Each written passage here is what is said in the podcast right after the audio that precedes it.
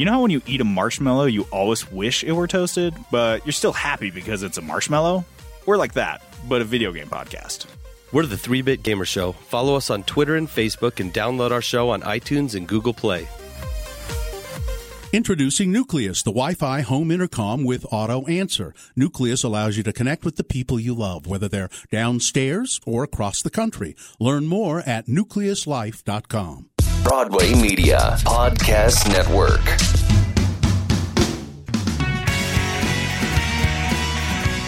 Welcome to the Let's Go Eat show.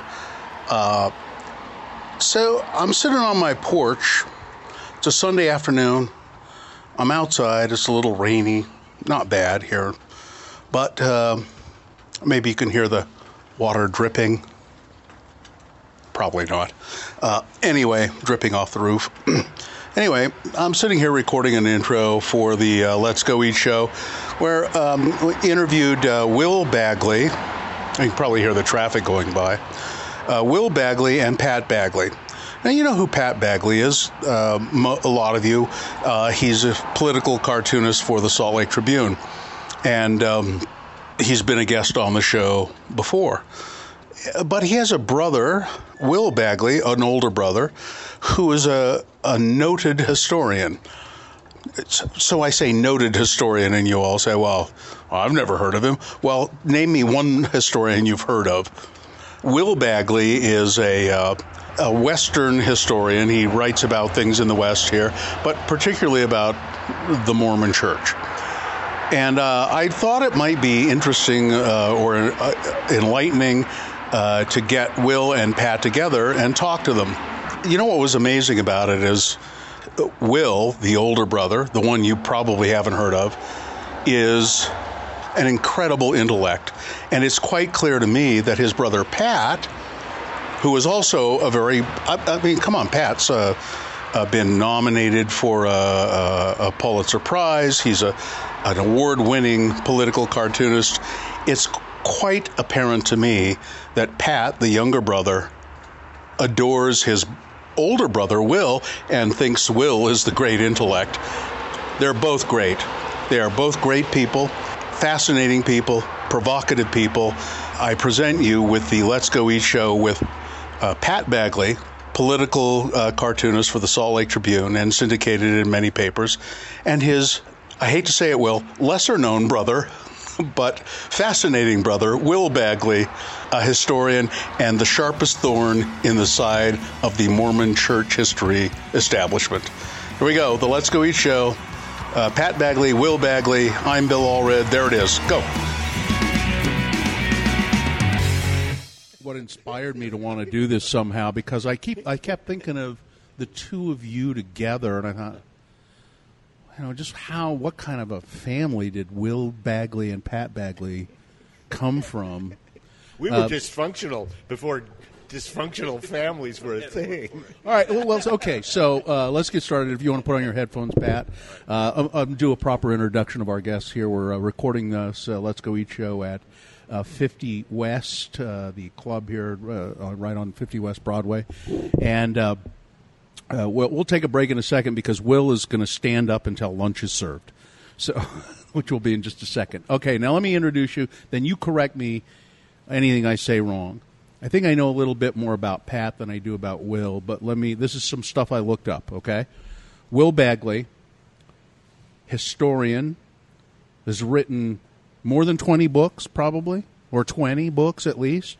Written and edited. Hold it right up close to your. Yeah. Written and edited and published more than 25. Uh, and uh, he has uh, uh, won a lot of honors for his writings. There's uh, what's the like the Wallace Stegner? That's a pretty prestigious thing. You've won uh, Wallace Stegner Fellow. What's your most? What do you consider your most accomplished award? Probably Western History Association, Western History Association. So which is like the MHA of historians. uh, Will Bagley, uh, probably what is your your one, one your most well known book, Blood of the Prophets, yep. and that's about the Mountain Meadows massacre. Yep. Yep. Uh, and uh, so so and we'll talk about that coming up. Uh, and um, and also he's been heralded as a when did I mean when did you decide to become a thorn in the side of the Mormon historical establishment? Oh, I think we were about ten. You're 10 years old. I, my my mother tells a story that um, uh, the middle brother, the tax attorney, we don't talk about. Oh, I, so what's his name? The black sheep, What, what's his name? Kevin. Kevin? Is he a conservative still? Yes, very much. No, he he's he's his his son's a leading uh, critic of Trumpism, and Well, he's a leading expert in uh, the ACA, the Affordable O- care. Obamacare. Obamacare, yeah. yeah, he's a he's a law professor in uh, Michigan. Okay. And so, uh, so he's a, he's uh, he's well, he's not a well, he is a snowflake then. anyway, so uh, and then I'm gonna have a French fry. So, so is that just three brothers, or do you have sisters too? We have a younger sister. Well, Yeah, fourth, fourth child was a girl. and where is she? Uh, she's in Hawaii. Uh, just living on the beach, or she? How's she doing? She's got a clothing line that she developed. really. Yeah, she's got a uh, son who is a world class surfer. yep. Oh, I was going to ask you about that. I saw that in one of the Wikipedia things. We'll we'll talk about that in a second. So that's Will Bagley, historian, um, very and uh, very well known in historical circles and people who read history here in Utah.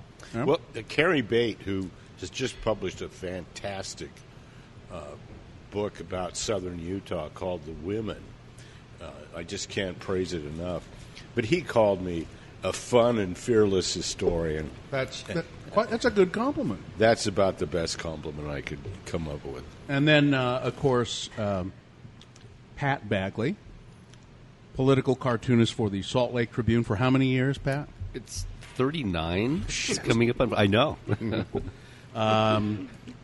Former LDS missionary. That's right. graduate of B, BYU, That's right. uh, winner of the Herb Block Prize. in Yes. two- and, and uh, he, he was a really famous political cartoonist. I always thought his name was Herblock, but his it's his name Herbert was Your Block. food's here, his guys. name was Herb Block. Oh, There here you go. So there you go. Was food.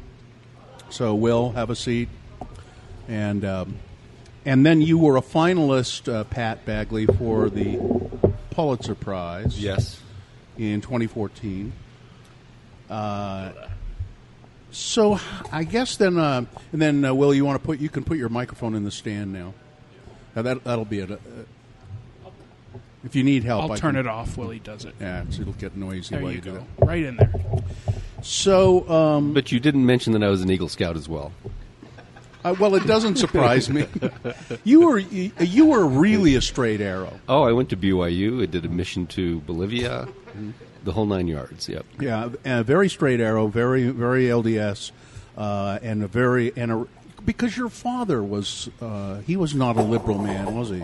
Well, he was he was Republican when you could be a Republican and be a moderate or be a progressive Republican. I mean, that was back in the day where there was Senator Percy, Senator Hatfield, uh, Rockefeller. These guys were progressives. Hap Rockefeller, yeah, Yeah. In fact, uh, George Romney, you know, uh, uh, Mitt's dad. Mitt's dad, Well, mhm, you know, uh, was in favor of uh, choice, yeah, Cho- uh, pro-choice, uh, pro-choice, pro-civil rights. You know, very progressive.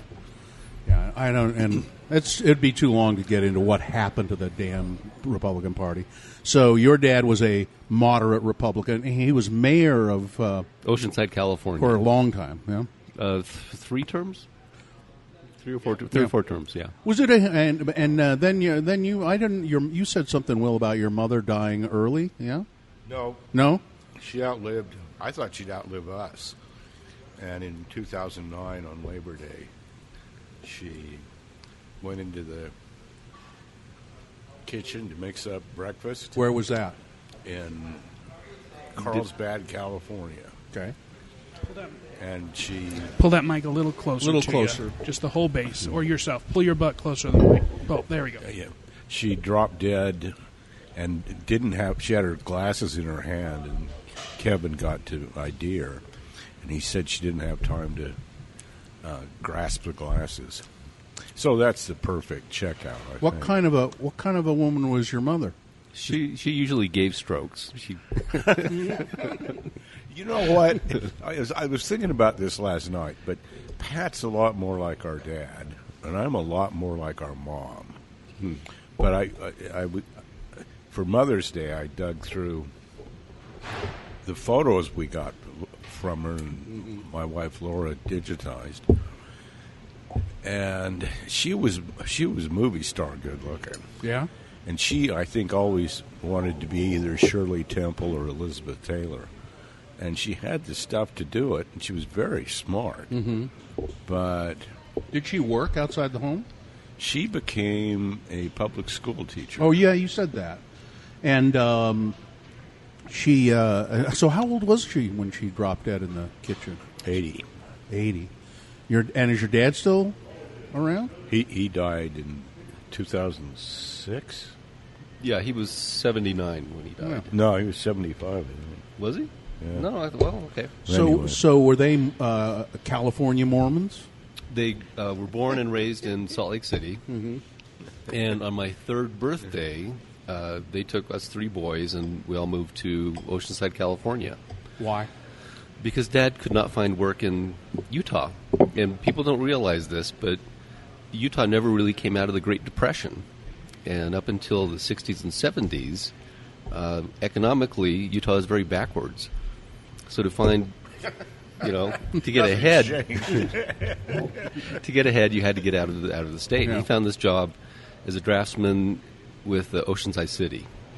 There was a huge population shift between the poor Intermountain states in California and the aerospace industry and uh, all this other military industrial curse was making Southern California the place to make money. Yeah. So off you go. Find more and and because and did they were- they found a Mormon community in Oceanside and Oh, yeah.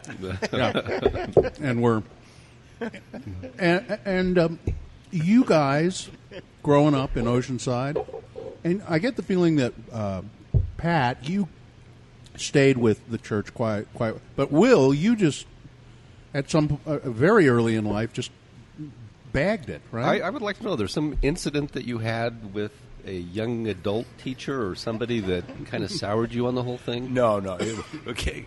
Anyway, mom says before we left Salt Lake, Kevin and I came to her one day and said, and we lived right above the ward house, uh, the East Mill Creek ward house, and I, I, we told her that we were going to go down and get our names off the books. you and you and Kevin. yeah, it obviously didn't take. Now, Kev, now Kevin still he stayed in the church. No, No.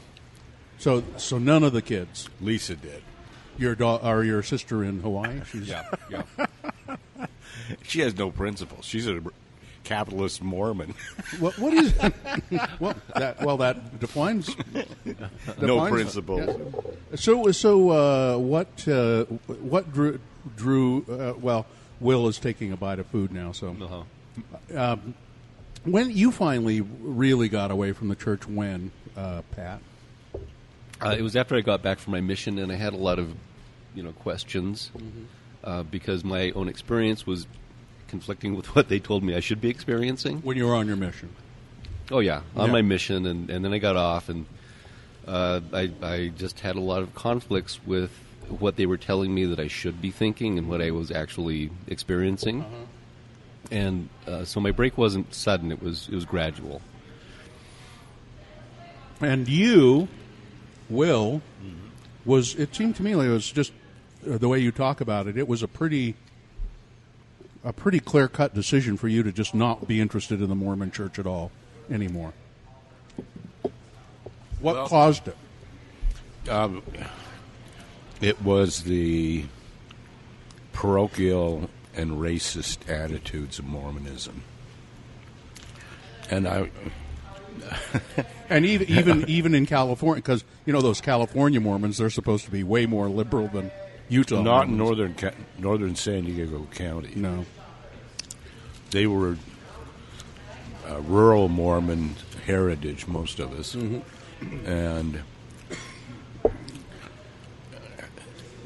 you, you know the, the the trouble is with racism is tough because if you actually meet people that you're you're supposed to hate, it's very hard to hate them, and California is, of course, a wonderful mixing pot, and Utah wasn't. It was easy for the Mormons to be racist in the 1950s because in Utah nobody knew any Mormons. Well, we had we had cousins who would come visit us, and they would paste their faces against the car windows, looking. You know, like, Yeah. And go, what are you looking at?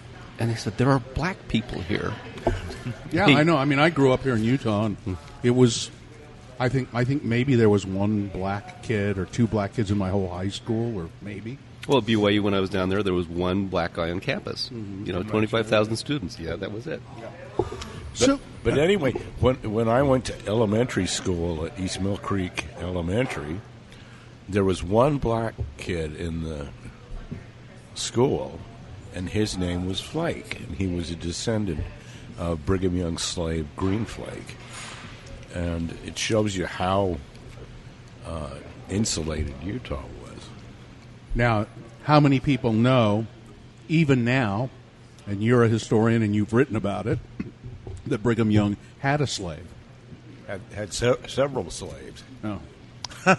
They, they, they don't know about it even now. No, no. And Utah was the only slave territory that had a, a regular legislation uh, legalizing the trade in human beings.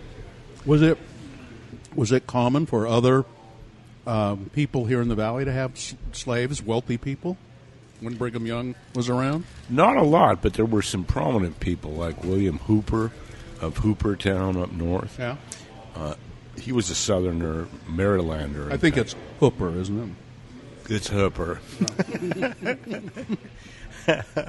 but wealthy Southerners did, and they Yeah. were largely sent to quote unquote Dixie, and some of them had been real slave drivers, real murderous, raping uh, abusers. And then they joined the Mormon Church. And you pr- you point that out, and you have all these uh, nimbuses come out of the walls defending God's church. Was it uh, surprising to you, by the way? just to talk about Dixie for a second. Um, so they sent the uh, the Mormons down to the southern part of the state, and they were going to grow cotton down there, and uh, and I think they did, or tried to, and they could process it in Brigham Young's cotton factory. Yeah, and they so they did that, and uh, and there is uh, and then there was Dixie State College, and there the it was the Dixie State Rebels. so did it surprise you I, when they decided so we're going to become a university, and No, we're going to change? Well, maybe we should change the name. And I thought for sure that they would change the name of that school. I forget what some of the you know, the, Southern, whatever, whatever the other name alternatives were. I thought for sure they would ditch that name because they were trying to put that heritage behind them. They took that statue down Yep. that had uh, that had rebel soldiers on it and all that, but they didn't change the name, and that really surprised me. That's heritage. It's our racist heritage, and we will die to protect it. You, you're, are you bitter, Will?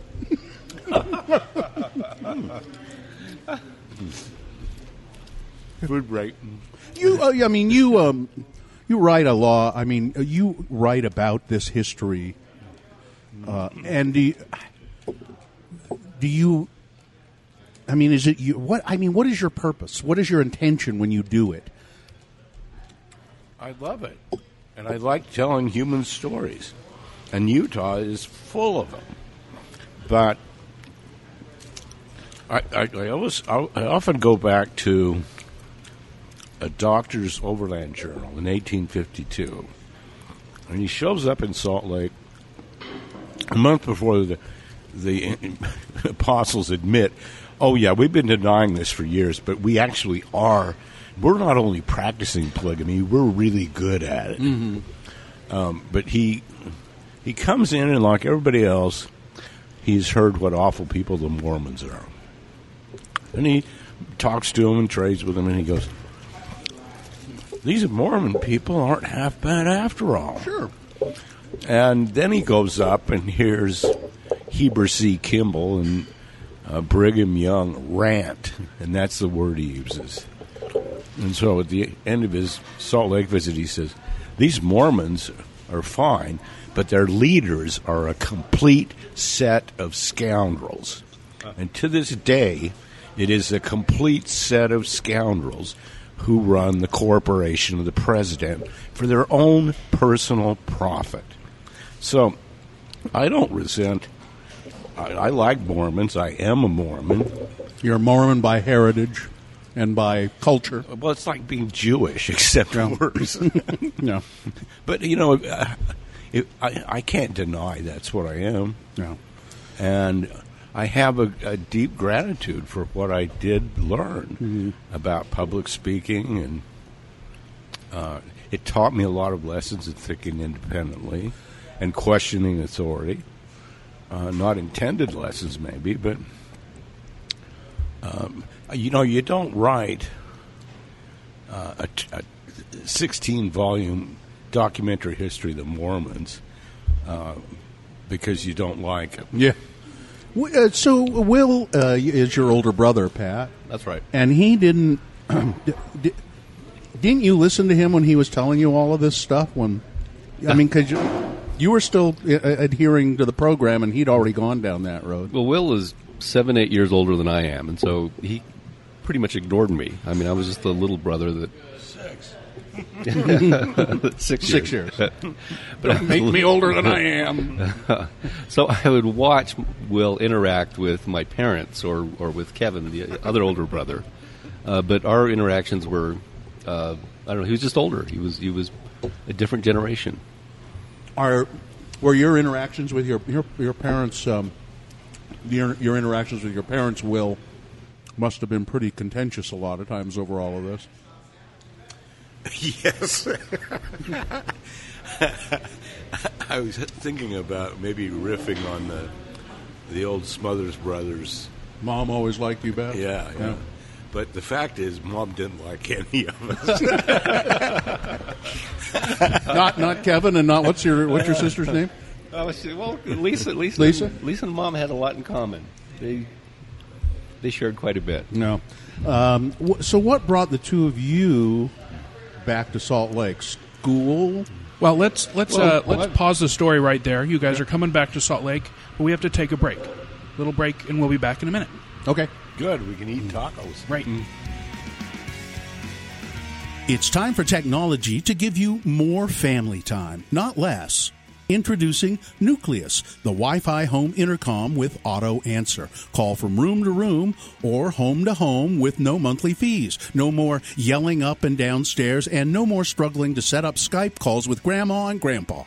Nucleus is available today at nucleuslife.com. Use code GOEAT to get a special discount.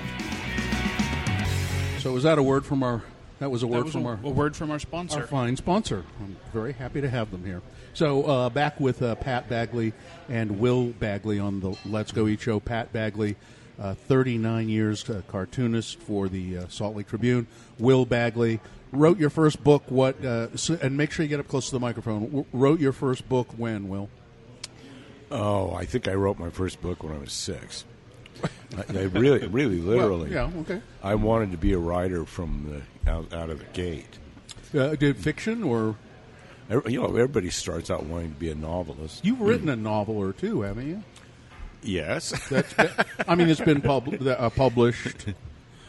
I- I'm working on a novel. I've never been published. I Oh. did win a Utah Original Writing Contest prize for.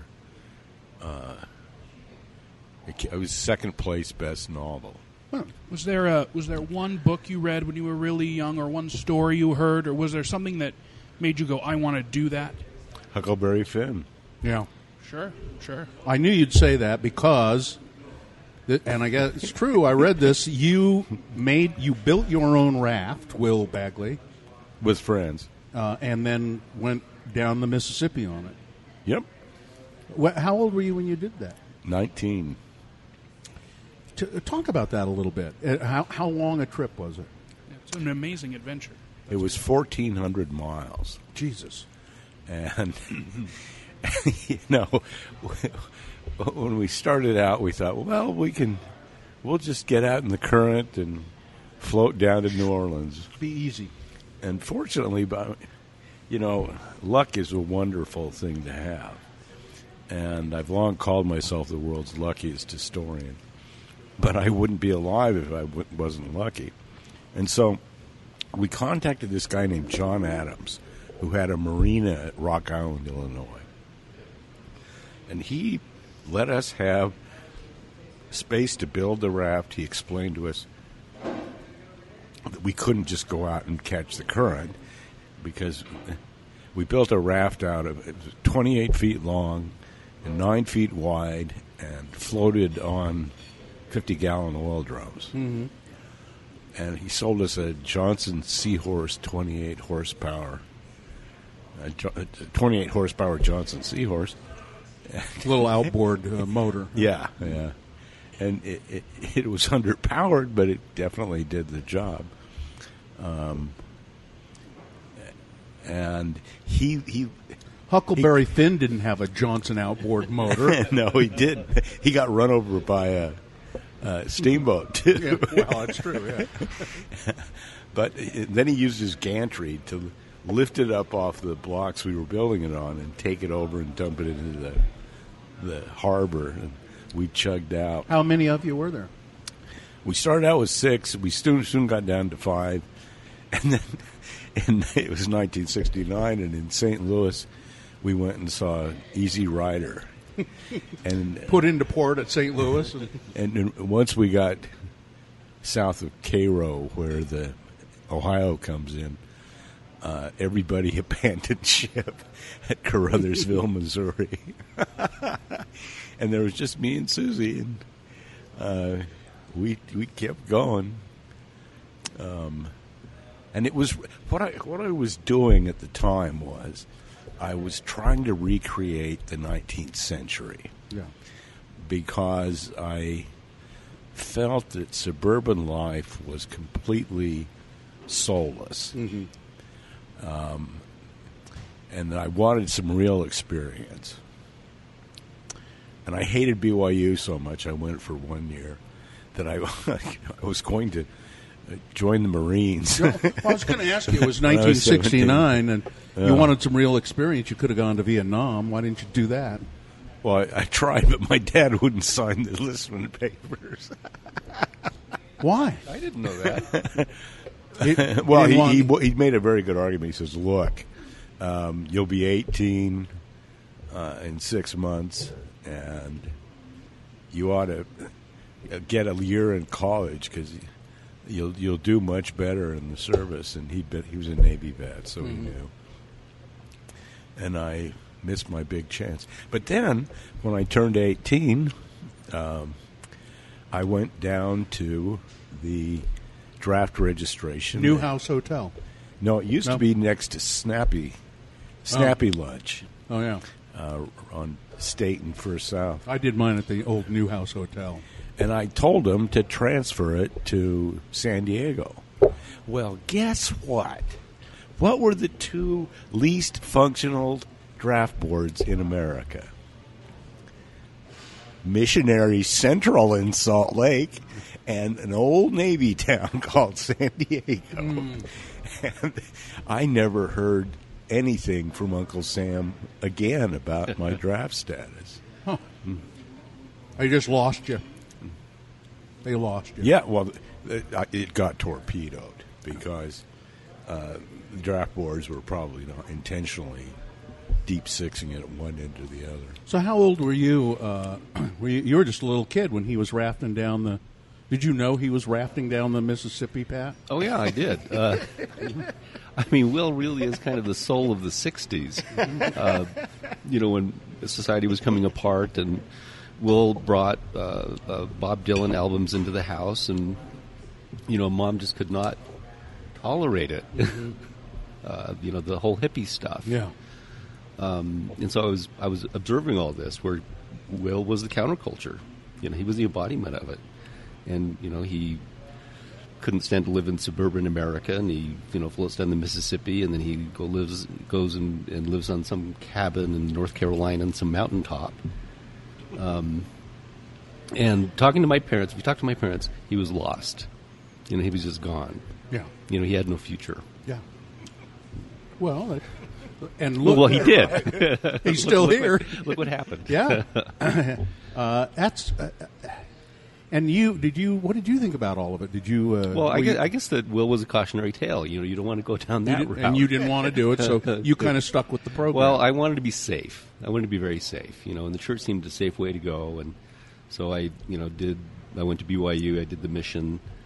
Um, but the reason I ended up in Utah finally was, oh yeah. Was- why did you guys come back here and stay here? you know, growing up in Southern California at that time, it was heaven. I mean, you know, '60s and the surfing and, and the beaches was just great. But I'd come back to visit Utah with my parents, and we'd come back every spring, every Easter, about this time. Because their family was here. His family is still here. Yeah. You know, cousins and aunts and uncles, uh, grandparents, and Utah was exotic. I mean, it had seasons. The leaves changed. It had snow. You know, none of that happened in Southern California. Right. Southern California was the same all the time. Yeah. And so it appealed to me. And how about you, Will? Why did you end up back here? Legal troubles. Who was after you? they got me. Nobody was chasing me, but I had a chance to pick a, any place in the U.S. to go, and I picked. I said, "Well, our grandparents are Frank and Cassie. Our grandparents were getting old. And they're a good old Mormon stock from way back. Oh, Mormon Bishop, uh, he did a mission in Hawaii in 1918. Yeah, my grandfather Allred wa- did a mission in Hawaii, probably about that time, maybe a little earlier. Probably knew each other. And he, yeah, he God, he could he loved that place. Hawaii, he called Hawaii. Hawaii. They, Yeah. could, they could speak it.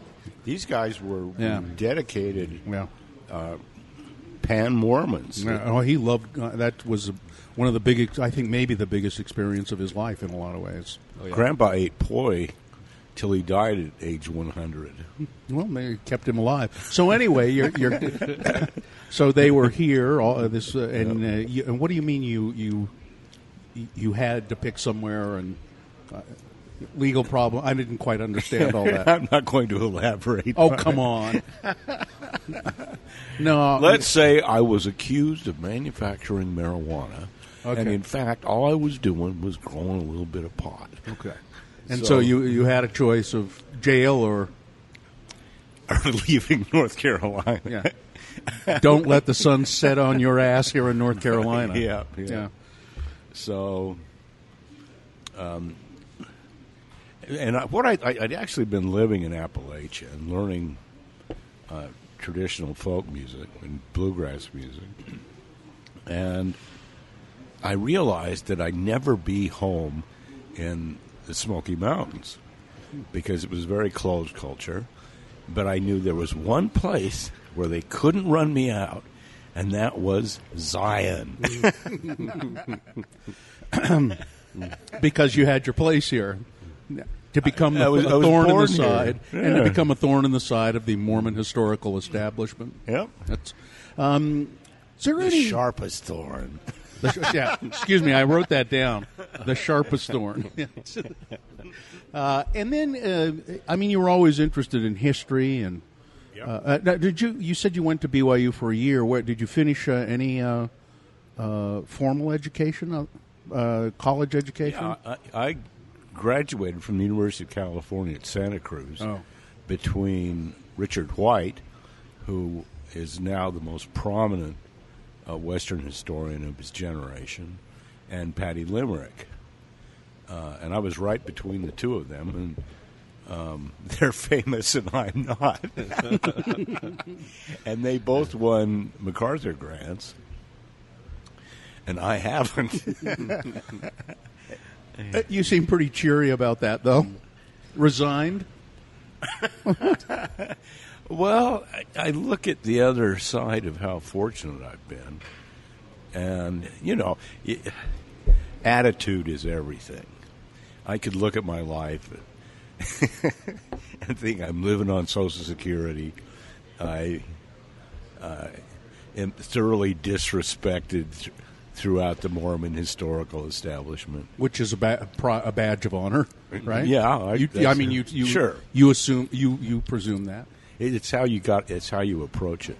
The hardest thing is I have type one diabetes, and that's bankrupted me because of our for-profit medical system, which I despise because it is predatory and evil. Um, we are idiots that we put up with being extorted monthly by a greedy medical establishment. And we get crap service, unless, of course, we're rich or in Congress. Well, it, actually, the medical establishment is pretty good. It's the financial establishment behind it that is making this a for-profit industry. I don't know why, and I've been on this rant a lot in the last few years. I don't understand, I'll just say it again, why people can't see the virtue of a one payer healthcare system and that one payer being the government because you, you when you when you have that kind of power and and if if we just got rid of all the insurance companies Yeah. and had the had the had the federal government be that person that entity you paid uh, that paid for medical care, it would still be an infinitesimal. I mean, it'd be a very small part of the federal budget. Oh yeah. Yeah. Anyway, it would it would be a small part of the federal budget if they if they just if the federal government just said we're going to pay for everybody's health care. Well, other countries who have national health care, which is practically every other industrial, well, all of them, you know, all the advanced, all the advanced first world countries have national health care, Yeah. and they pay half of what we do, and they get better, better outcomes. And it's because that big one payer entity can say to people who do MRIs, "N- no, we're not going to pay $1,500 for that. They can say to the big drug companies, no, we're not going to pay you that much for that drug. Here's what you will. Here's the price that we will pay you for that drug, and the cost of um, uh, of medi- medical care across the board just goes down like immediately. yeah. And and it's not that doctors are evil people.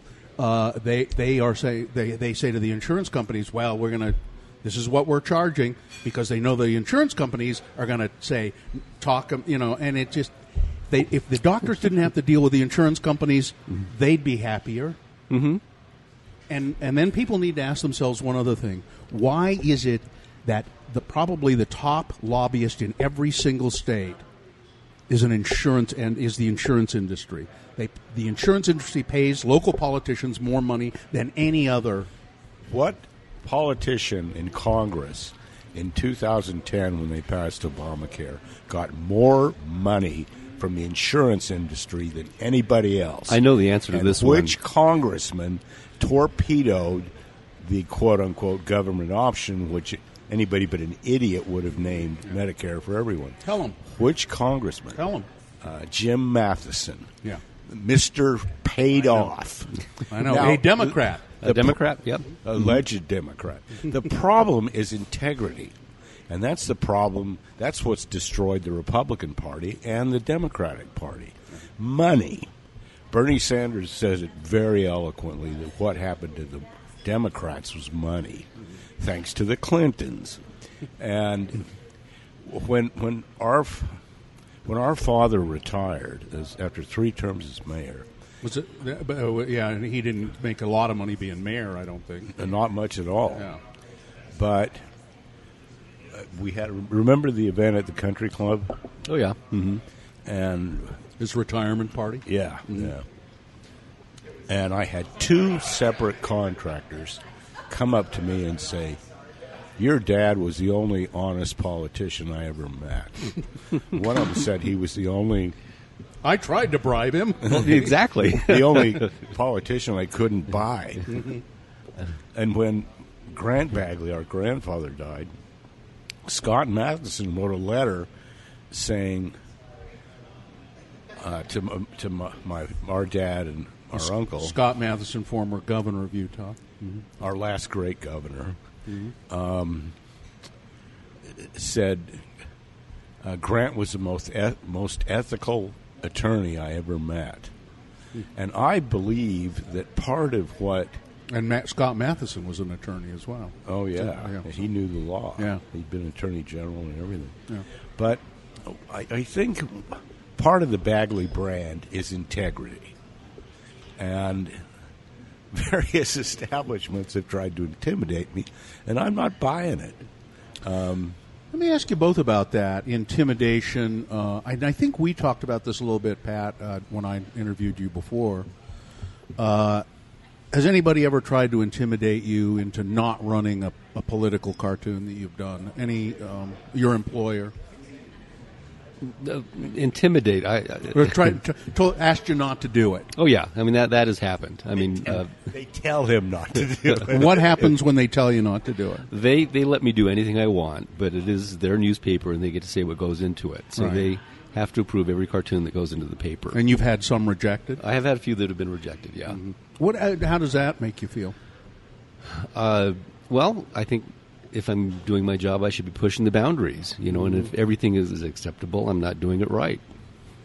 Can you tell? Give us an example about one that was. Well, there there was one cartoon that I did, and it was when the Salt Lake Tribune had been embarrassed because some of our reporters sold a story to the National Enquirer, and it was about Oh, I Elizabeth remember- Smart. I Yeah. remember that. Yeah. And I thought, and I was thinking, if this was the Deseret News, I'd be all over this.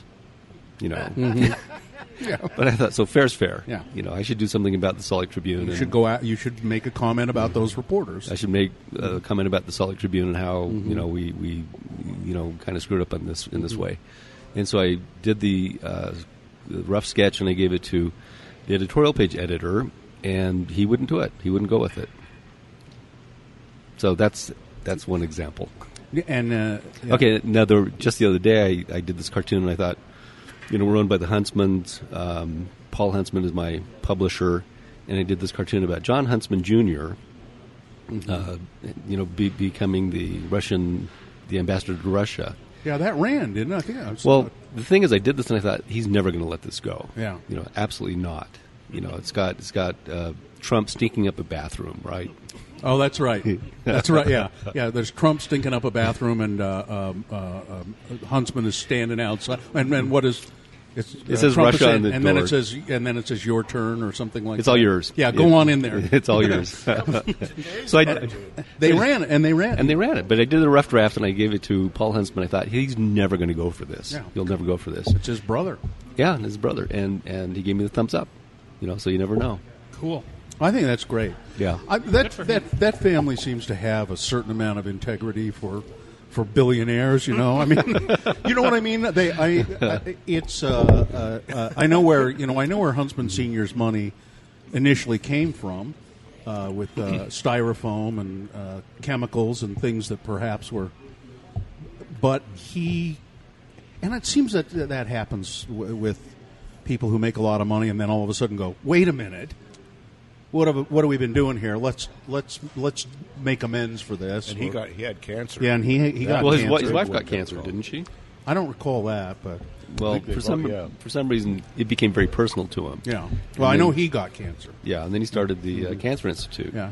Um, with the idea that we're going to we're going to fight this. We're going to find cures. And it became, and I, but I mean, there. the- Then I think there's just integrity there. That's, uh, you know, and then this whole thing with the University of Utah, and we won't go into that. But uh, Yeah. But but you know you, you, you, you I don't know about the environmental impacts of Huntsman chemical, but I do know they're not Union Carbide. And anybody recall what that great American corporation did in India? Bhopal.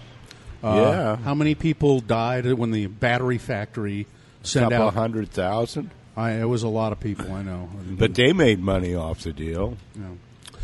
Uh, so uh, y- y- you you I want to now I want to ask about you and uh, Will and integrity. Anybody told you to stop doing what you're doing? because you you you you, uh, you show the you show the uh, you show aspects of uh, LDS uh, history that people have not wanted to talk about. I, I, and what what Mormons don't realize is uh, they've got a very colorful and, in many ways, sordid and corrupt history. You could write a history of the Mormon Church and portray it as one big organized crime family. who started it? A moneyed, a treasure hunter who never found a single doubloon for all the many, many holes he dug throughout upper New York State. But Well, he found, but he found some gold, some gold, and He found some rocks. plates, and and tra- uh, rock heads. Yeah, he yeah. found a bunch of rock heads. yeah. But uh, he Brigham Young had a little Murder Incorporated running out here. Uh, Porter Qu- Rockwell. choir bo- Porter was a choir boy compa- compared to the human hyena uh, Bill Hickman. Oh, I don't know about him. But Hickman had a conscience, which it's very hard to find any others in the Tell us about tell us about Bill Hickman. Yeah, he is he. Uh, now, when you said that, and I said, well, there's a Hickman Arch down in Capitol Reef, I think it is. I just saw his name today. It's Richard Barnum Reese. Remember Richard? Yeah, why do I know that name? He ha- he published a bunch of sports uh, uh, sports magazines, and he was a sports writer. Yeah, yeah, yeah. And he was a Hickman great grandson or something. Yeah. And he took me. I wrote a column on Bill, who was never called Wild Bill. He was called Brother Hickman. And what was his story? Oh, well, he was a misunderstood frontiersman. uh, but he was also um, a, a confessed killer. His confessions, um, called King of the Danites or something, is really an entertaining read. And it, in fact, if you track the history, it's pretty damned accurate. Is he? Did he write it himself? Yeah, well, the Mormons claim no, no, no, no, no, and in fact, they published a, a an apologia that Leonard Arrington had his name on.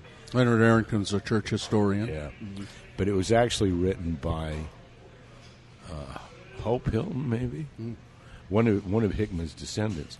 And in their version, the church, official church version was, "Oh, he didn't write it. It was all made up by uh, Baskin, or it was all made up by the evil uh, journalist who published the Corrigan Reporter." Wait, now listen. You you wrote uh, you you mentioned the uh, Danites there, and Uh-huh. kind of just went by that, and I kind of know what that is, but maybe explain to people what the Danites were.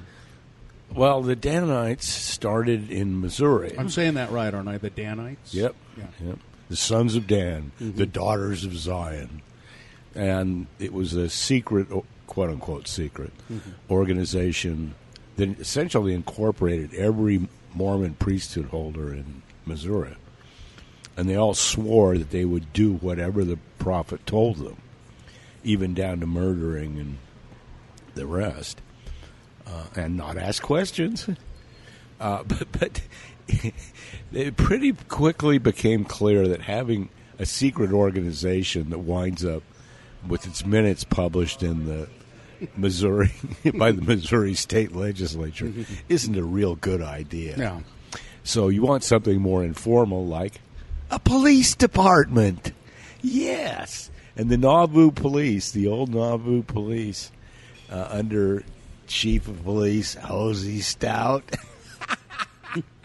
These guys are real characters. They they're a bloodthirsty bunch, and they Brigham Young adopts that and ships it to Salt Lake, where the Salt Lake police uh, have a free hand to murder anybody that uh, gets in Brigham Young's way, and they and they do Now, did that happen with any frequency or just occasionally? Only when it was needed. Only when it was necessary.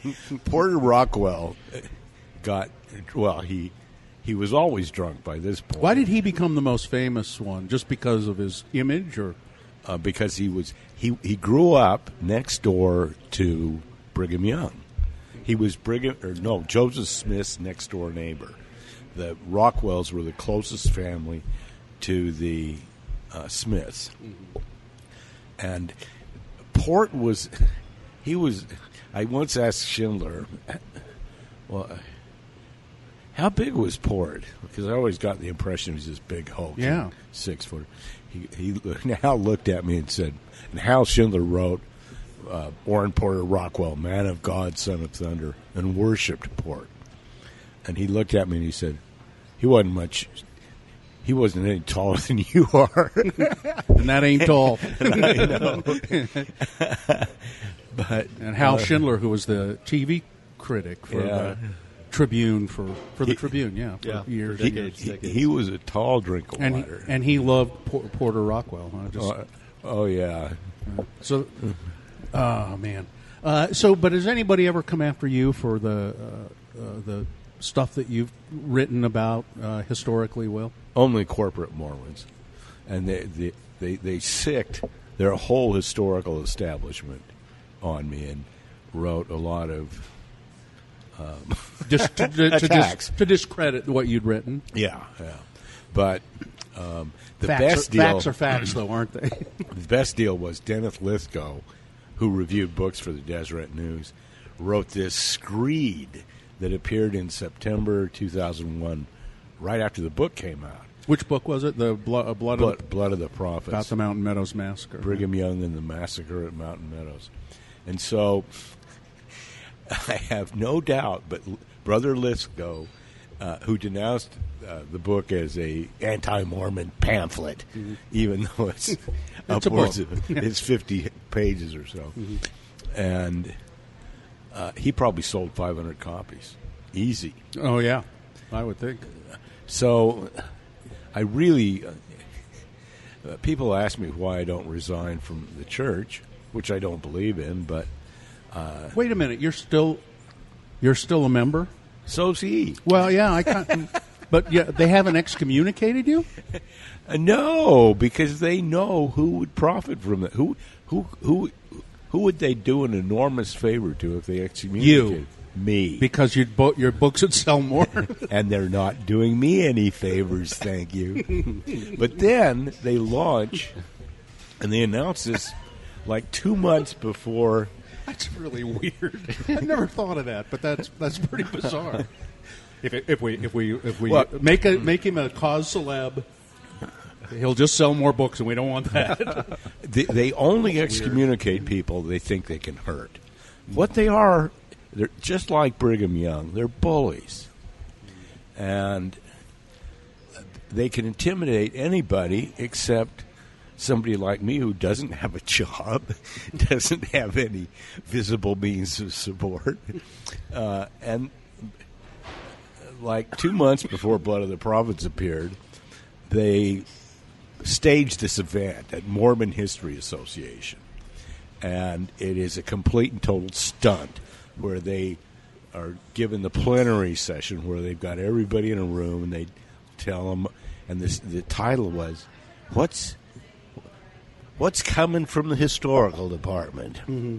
And what they spring is that they have in secret been working on a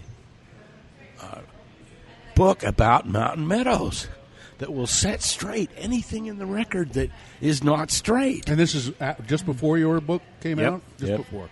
And and they they got peppered with questions afterwards, and they denied that my book had anything to do with it. Mm-hmm.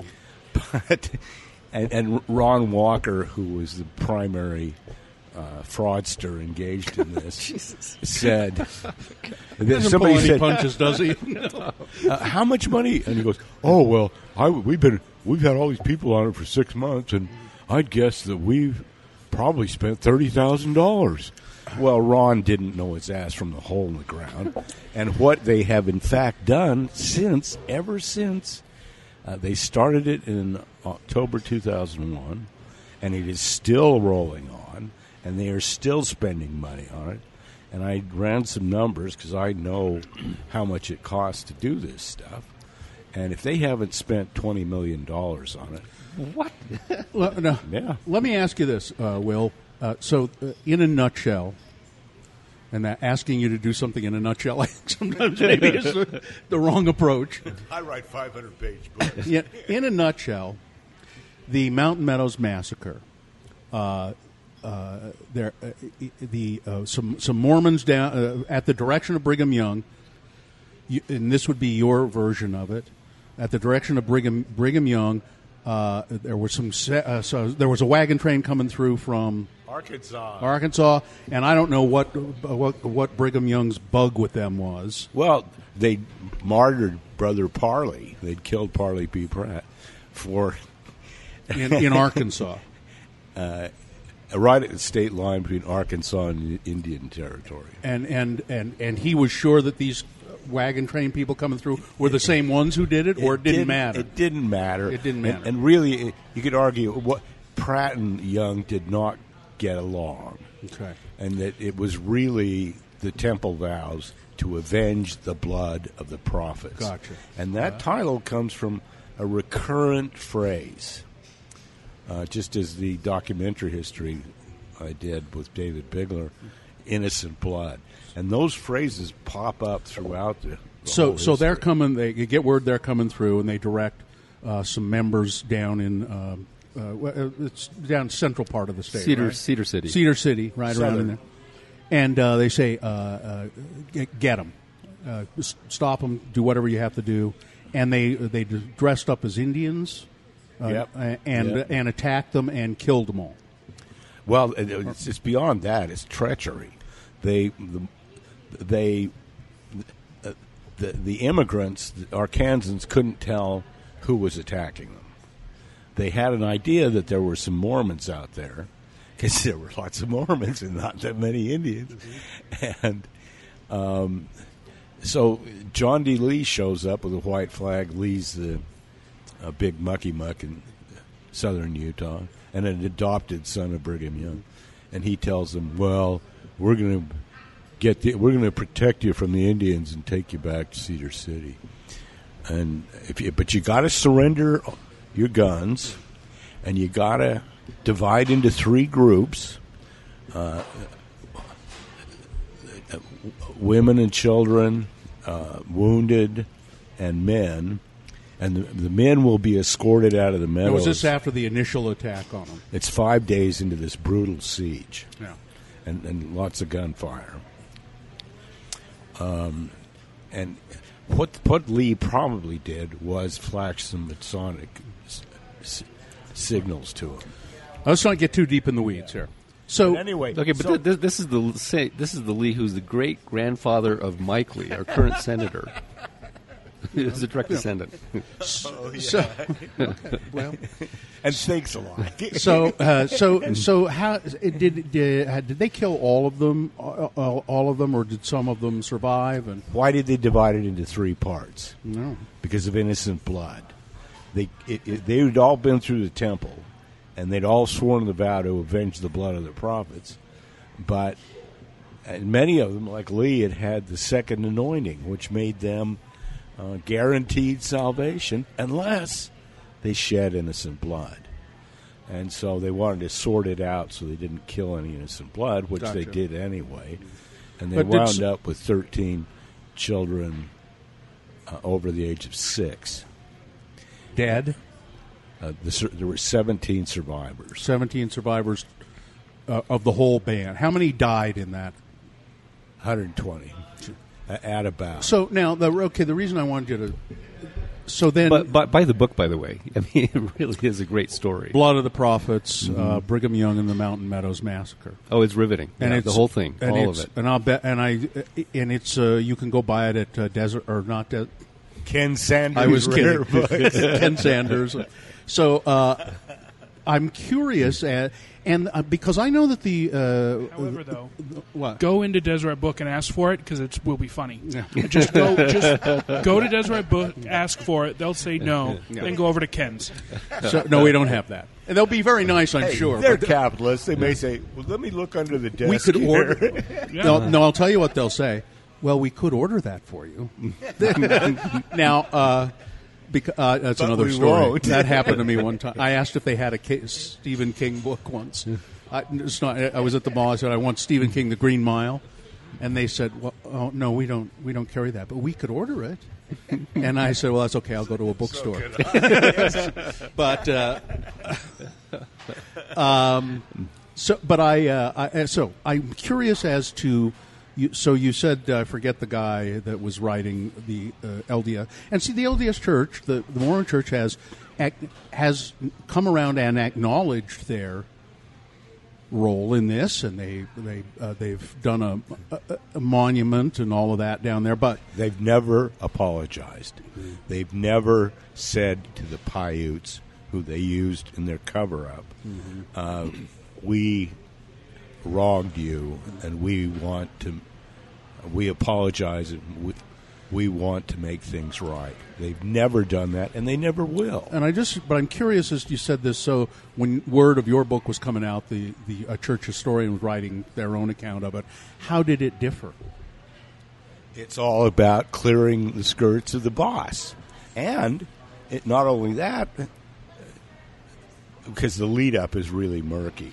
Um, but it ends on September 12th, the day after the massacre. September Conveniently- September 11th, by the way. Yeah, it was the first September 11th. That's odd. But um, yeah, the the real, like all crimes, it's really the cover up that blows that shows you what happened. And believing Brigham Young didn't do it is like believing that Richard M. Nixon didn't know what the plumbers were up to. Yeah. So let me uh, let me ask you one other thing about the history, um, and that is it, it has been a lot of people's impression, has been my impression even that uh, ch- ch- the church historians have started to become m- more forthcoming about the history of the Mormon Church.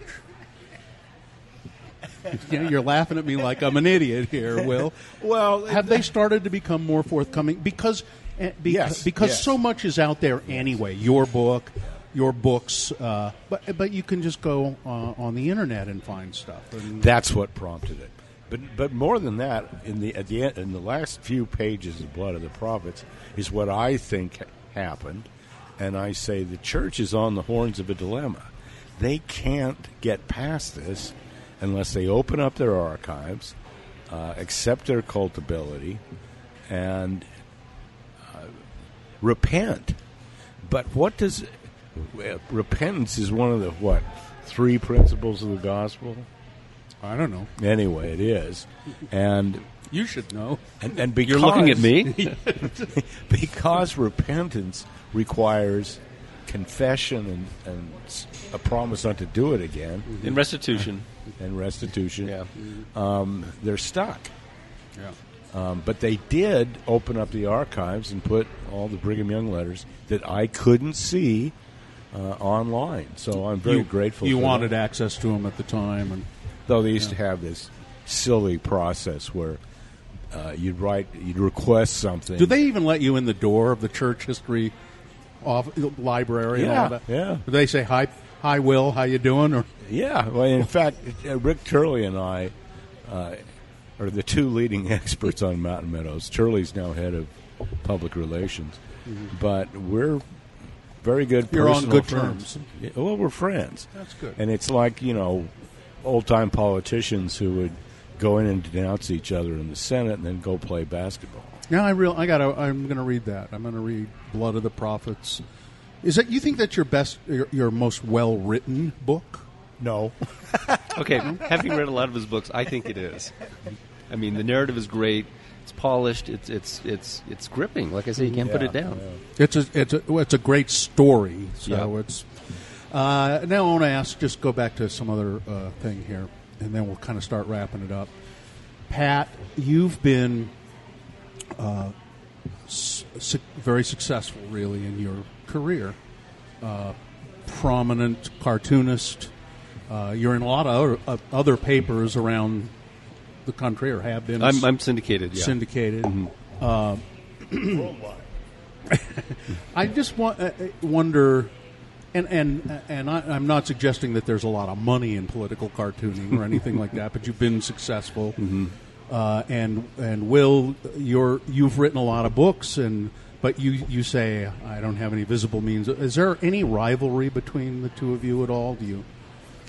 Is there you know is there any? No, we, we, we did a book together, and uh, I, I say my proudest accomplishment is being Pat Bagley's oldest brother. No, I'm, I'm proud of everything my my brother does. He's he's he's he's a he complains about not being as famous as he should be, which is absolutely true. Uh, but the stuff that he puts out is great stuff, and he knows he knows his stuff. I wonder why. I, I think. See what you said. He's he complains about not being as famous as he should. I be. really don't complain Well- that much.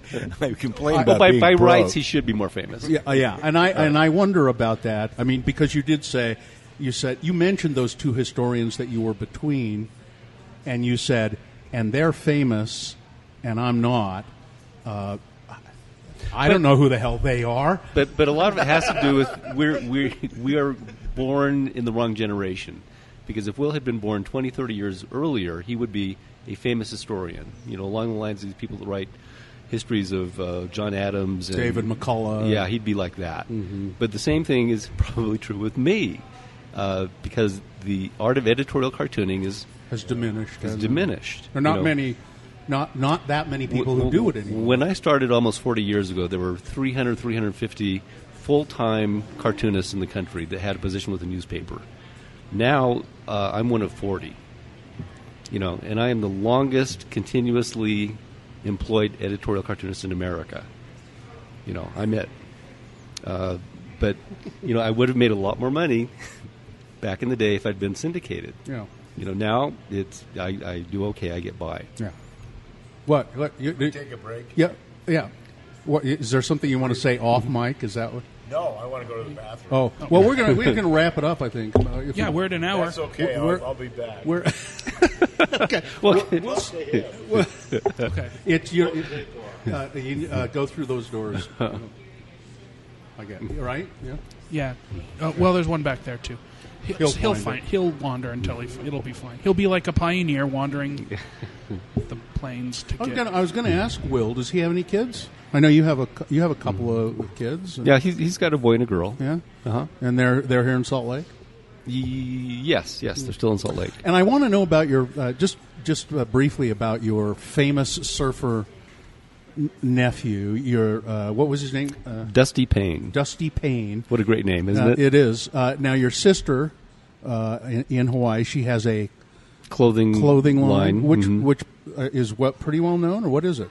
Uh, it's well known on the island. It's uh, uh, oh something Wahine. I should I should know this, but it, look up Wa- Wahine and clothing line, and it's that's and, hers. and then her uh, son became a, a very well known surfer, huh?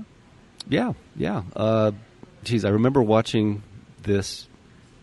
Maybe listening to this pod. No, I was watching this thing about how people become very good at what they do, and they were talking about well, they they do this and they do that, and this guy started talking about these kids in Hawaii who would get together and they'd go surfing, and um, uh, Oahu, or they were on um, Maui.